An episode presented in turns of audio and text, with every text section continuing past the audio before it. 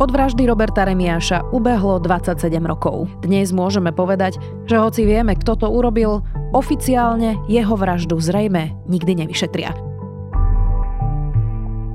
Je útorok 2. mája, meniny má Žigmund a bude dnes polojasno od 15 do 21 stupňov. Vítajte pri Dobrom ráne. Dennom podcaste Deníka Sme moje meno je Zuzana Kovačič-Hanzelová.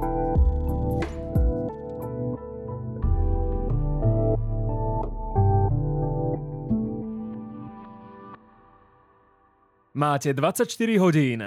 Kam pôjdete, kedy vyrazíte a koho vezmete so sebou? Len na vás záleží, ako sa rozhodnete vyskúšať populárne SUV Ford Kuga. Teraz ho môžete zažiť až na 24 hodín úplne zadarmo. Tak na čo čakáte? Zdolajte hory aj mesto, zažite pohodlie, komfort aj skvelé jazdné vlastnosti. Stačí vyplniť formulár a vaša cesta sa môže začať. Navštívte Ford SK a presvedčte sa sami.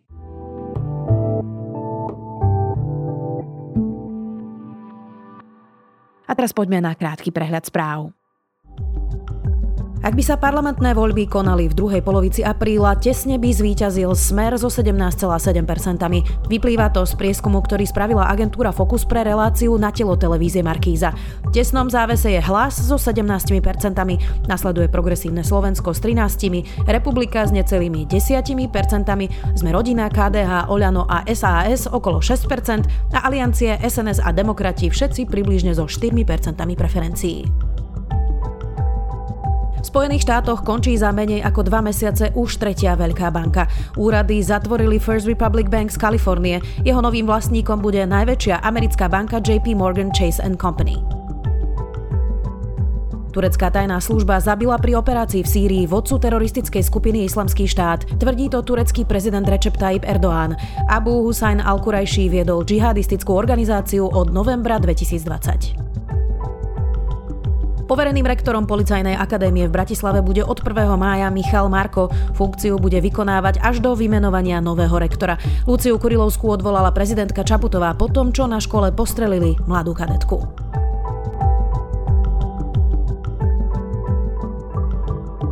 Viac takýchto správ nájdete na sme.sk.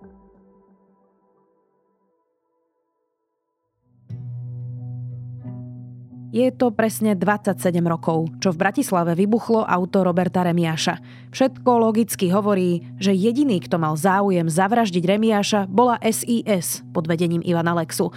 Remiáš bol totiž jedinou spojkou korunného svetka únosu Michala Kováča mladšieho. Pondělní výbuch automobilu v Bratislavě, při kterém zahynul 26-letý bývalý policista, je už čtvrtým útokem na osoby, které byly nějak spojeny s kauzou únosu syna slovenského prezidenta Kováče. Mal byť dnes 52 rokov a keď uhorel v aute, bol to len 25-ročný mladý muž. A hoci všetci tušíme, ako to bolo, jeho vražda zrejme zostane už navždy nepotrestaná. Viac s Matúšom Burčíkom, šéfom domáceho spravodajstva Deníka Sme. Povedal nám, ak sa mi niečo stane, tak na vine bude Mečiar Alexa, pretože sa ma snažia umlčať. Nasadili na mňa svoje gorily, aby ma zastavili. Matúš, pre toho, kto si to už nepamätá, kto to bol Robert Remiáš? Robert Remiáš bol bývalý policajt, ktorý sa kamarátil s korolným svetkom únosu prezidentovho syna Oskarom Feďverešom. Bolo to v roku 1995, keď tajná služba za éry Vladimíra Mečiera uniesla Michala Kovača mladšieho bolo nepochybné od začiatku, že na tej akcii sa podielala, alebo teda ju zorganizovala Slovenská informačná služba, ktorú viedol Ivan Lexa. A Feďvereš ako príslušník tejto tajnej služby išiel na políciu, vypovedal.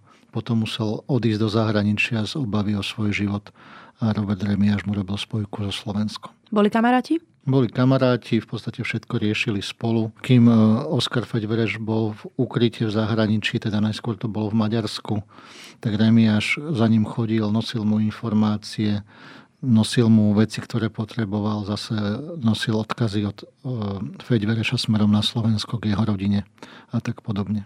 Ty si hovoril, že Oskar Feďvereš teda utiekol, pretože sa bál o svoj život, no a nakoniec na to vlastne doplatil Robert Remiáš. Áno, áno, bolo to tak. Z toho rozprávania Oskara Feďvereša vieme, že tam nepochybne bolo, bolo to, že on bol sledovaný teda či už Slovenskou informačnou službou, alebo aj vozidlami, ktoré patrili ľuďom z podsvetia. Tam vtedy bola naozaj situácia taká, že tajná služba s podsvetím veľmi intenzívne spolupracovala a pri veciach, ktoré boli takéhoto špinavého charakteru, tak možno aj tým, že chcela zostať trošku bokom, tak využívala ľudí z podsvetia alebo dohody s ľuďmi z podsvetia. Oni to samozrejme vedeli, však obidvaja pochádzali z toho policajného prostredia. Sú to bývalí policajti, pohraničníci. Alebo teda v prípade Roberta Remiaša bol. Je to v minulom čase. A teda mladí chlapci, ktorí mali radi život, si z toho viac menej robili srandu, hej, že ich sledujú a neviem čo a asi ani jeden z nich nepredpokladal, že by sa to mohlo skončiť takýmto spôsobom. Jemu 29. apríla 1996 um, vybuchlo auto blízko Riviery v Bratislave. Slovenské ministerstvo vnútra už deň po nešťastí uviedlo, že pravdepodobnou príčinou nehody bol výbuch propambutanu. Akého charakteru však bola technická porucha vedúca k nehode, prečo automobil začal najprv horieť v zadnej časti a potom explodoval, dodnes nezverejnilo. Bola to bomba?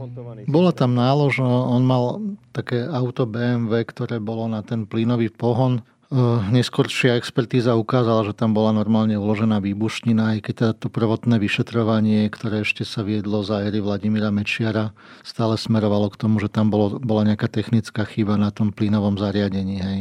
To bola vtedy taká éra, že sa to urobiť teda všetko preto, aby sa to nevyšetrilo, ale keď nastalo normálne vyšetrovanie, tak sa ukázalo, že nepochybne tam bola nejaká nálož. Matúš, my sme v týchto týždňoch svedkami, že aj po veľa rokoch sa dá nejaký typ kriminálnej činnosti alebo vraždy vyriešiť. Predsa len začali vypovedať nejakí ľudia, napríklad pri vražde Daniela Tupého a teda advokát Puškar už je obvinený a vo väzbe. Po 27 rokoch je nejaká šanca, že by sa právoplatne vyriešila vražda Roberta Remiaša? Áno, správne si to povedala, že sa to môže podariť, ak začnú vypovedať nejakí ľudia, čo bol teda prípad teraz aktuálne vraždy Daniela Tupého tento alebo táto kauza vraždy Roberta Remiaša je ako keby zakliata. Tu boli nejaké výpovede zo začiatku, teda potom, ako sa na konci éry alebo po skončení éry Vladimíra Mečera naozaj rozbehlo riadne vyšetrovanie, tak tá policia v tom pokročila nejakým smerom. Začalo sa vyšetrovanie, boli nejakí svetkovia, ktorí o tom začali hovoriť, ale skončilo to tak, že prokuratúra toto vyšetrovanie zastavila zastavila stíhanie Ivana Lexu, ktorý bol obvinený z toho, že to celé zorganizoval a to bolo v podstate ako keby bodka za nejakým reálnym vyšetrovaním. Rozhodnutie je, že skutok sa nestal. Rozhodol o tom ten, kto je oprávnený rozhodnúť. Ostatní ste gagají, tárají a pre mňa prďusí. Keby sme sa nad tým Matúš zamysleli, kto iný by mohol zavraždiť Roberta Remiaša ako SIS? Áno, to je akože práve tá otázka je to podobná situácia, ako keď sa bavíme o tom, že kto iný mohol zavraždiť novinára Jana Kuciaka na základe tých dôkazov a indícií, ktoré máme. Komu by to akým spôsobom vyhovovalo a kto v tom akým spôsobom bol zainteresovaný a nejakým spôsobom konal. Takže poznáme aj takú tú snahu odbočenie, odbočenie toho vyšetrovania, že Robert Remiaš bol zapletený s nejakými drogovými bosmi z Albánska nikdy to vyšetrovanie, vyšetrovanie týmto smerom nejak sa akože nevyvinulo. Naopak ľudia z podsvetia vypovedali, že tam e, bolo podsvetie a bola tam zapojená SIS. Všetko naznačuje, že tí, ktorí mohli odpaliť tú nálož v Robertovom Remiášovom aute, mohli byť síkorovci. Ono to tak je, že z tých 90. rokov veľa týchto mafiánov je už mŕtvych, je už po smrti. Boli tu rôzne gengy, ktoré proti sebe bojovali, tak niekto z nich, kto by o tom niečo mohol povedať je ešte nažive? Je to tak, že aj v tom policajnom prostredí sa hovorí o tom, že tí, ktorí by mohli prispieť k objasneniu tejto vraždy, už nie sú nažive a tým pádom aj sú veľmi skeptickí k tomu, že sa to podarí ešte nejakým spôsobom vyšetriť alebo ukázať, že ako to celé bolo. Ale predsa len, no, akože doživotný trest si odpikáva Jozef Rohač, ktorý vlastne mal byť tým aktérom e, odborník na výbuštiny zo skupiny Sikorovcov, ktorý podľa toho pôvodného obvinenia tú nálož do auta ukladal. Ďalším z možných svetkov by mohol byť e, Robert Lališ, ktorý bol ako nástupca Miroslava Sikoru na pozícii vodcu toho gengu a teda ešte keď Sikora žil, tak mal k nemu veľmi blízko. Od Ivana Lexu by sme asi neočakávali, že niekedy začne v tomto prípade hovoriť a čo o tom vie Vladimír Mečiar, to sa už asi tiež nikdy nedozvieme. Matúš, ty si v minulosti už bol aj priamo v africkom Mali hľadať Luboša Kosika. Ten s tým ako presne súvisí? Momentálne je to vyšetrovanie v takej fáze, že naozaj asi policia už z hľadiska tej dôkaznej situácie na Slovensku robila všetko, čo mohla, možno len nejakým zázrakom, alebo neviem, čím by sa mohlo stať, že sa prihlási nejaký nový svedok, ktorý by tu sa snažil alebo chcel objasniť tú situáciu. Nám sa ale podarilo ešte v roku 2018 hovoriť s eh, Lubošom Kosikom, bývalým príslušníkom Slovenskej informačnej služby, ktorý na jednej strane podrobne popísal už len to, ako prebehol samotný únos e, Michala Kovača mladšieho a k tomu dodal informácie o tom, ako sa Slovenská informačná služba snažila zlikvidovať aj toho korunného svetka únosu Oskara Feďvereša, ktorý sa skrýval v zahraničí. Toto vyšetrovanie tiež nikam nedospelo.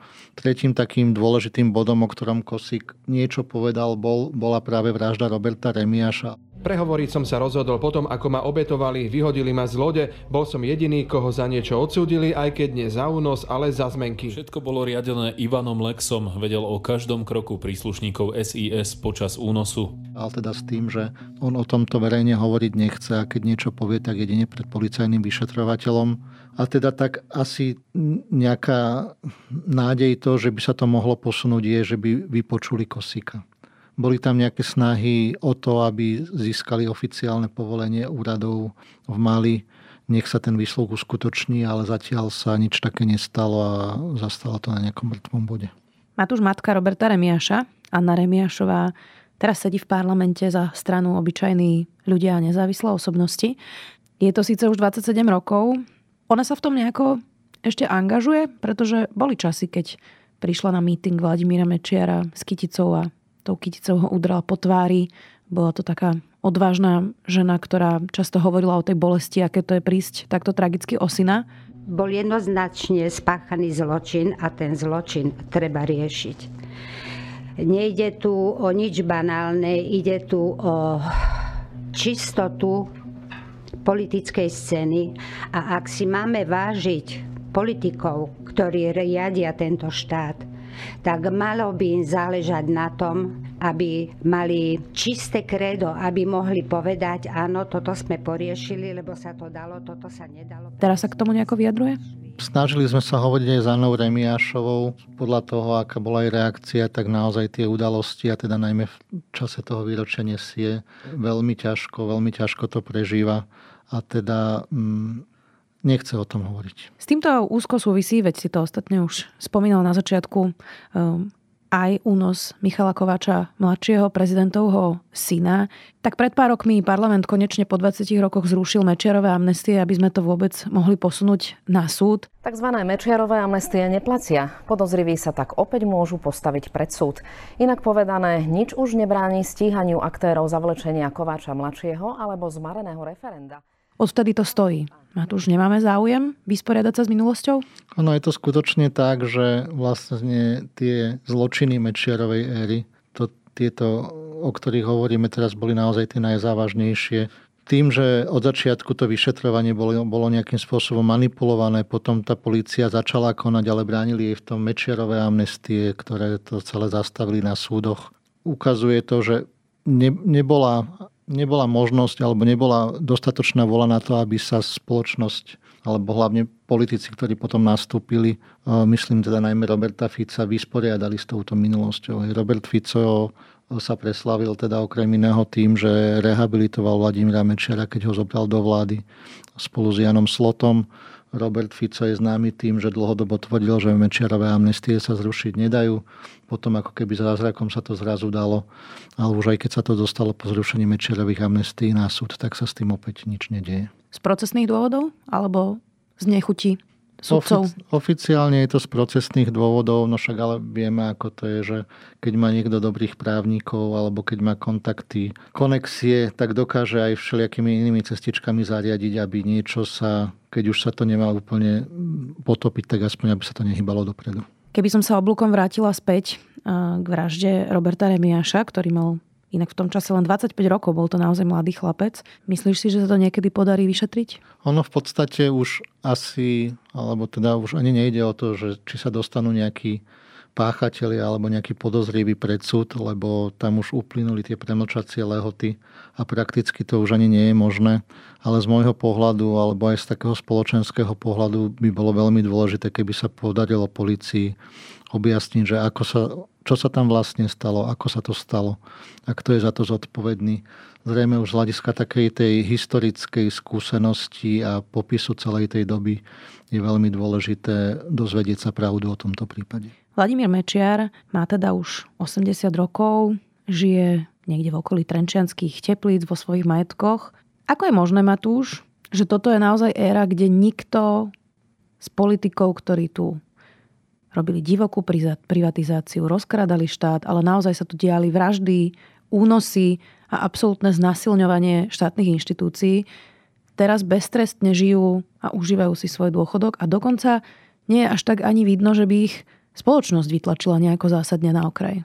No, je to vlastne mm, asi najmä tým, že to obdobie meče, mečiarizmu, nástup toho obdobia mečiarizmu bol úzko spojený ešte s tým, že sme, že sme nemali za sebou prechod z toho obdobia socializmu.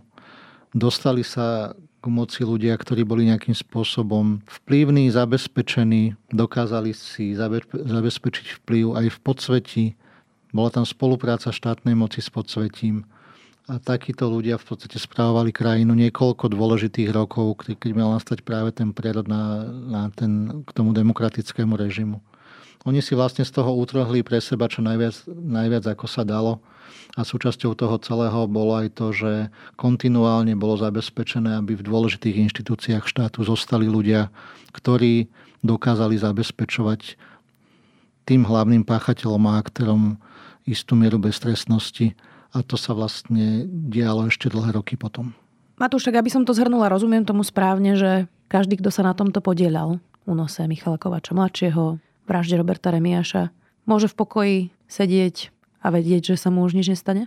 Ja som známy tým, že keď sa spolu rozprávame, tak snažím sa pôsobiť tak veľmi optimisticky, ale aj vzhľadom na to, že dlhé roky sledujem vývoj situácie v týchto konkrétnych kauzach, tak už ja osobne si nemyslím, že sa na súde dozvieme niekedy nejaký konečný verdikt o tom, že kto uniesol akým spôsobom prezidentovho syna v roku 1995 a myslím, že už sa vôbec nedozvieme od našich e, oficiálnych orgánov to, že kto akým spôsobom a prečo zavraždil Roberta Remiaša a som z toho veľmi smutný.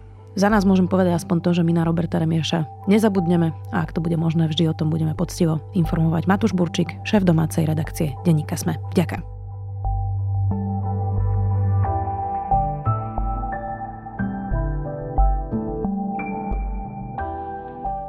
Ak si chcete prečítať viac o vražde Roberta Remiáša a jeho živote, kolega Matúš Burčík napísal veľkú reportáž.